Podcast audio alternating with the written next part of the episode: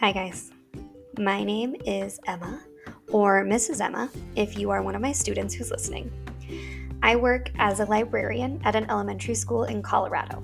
I have always loved books and loved reading, so being a librarian is really my dream job. It's the best job.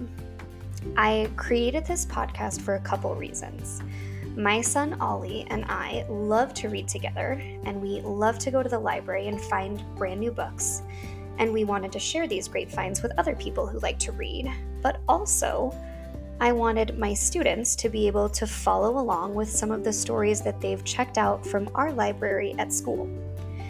So if you see an episode with a little asterisk, a little star next to the title, then it's a story from our library that one of my students could have checked out and they can follow along with the words while we're reading.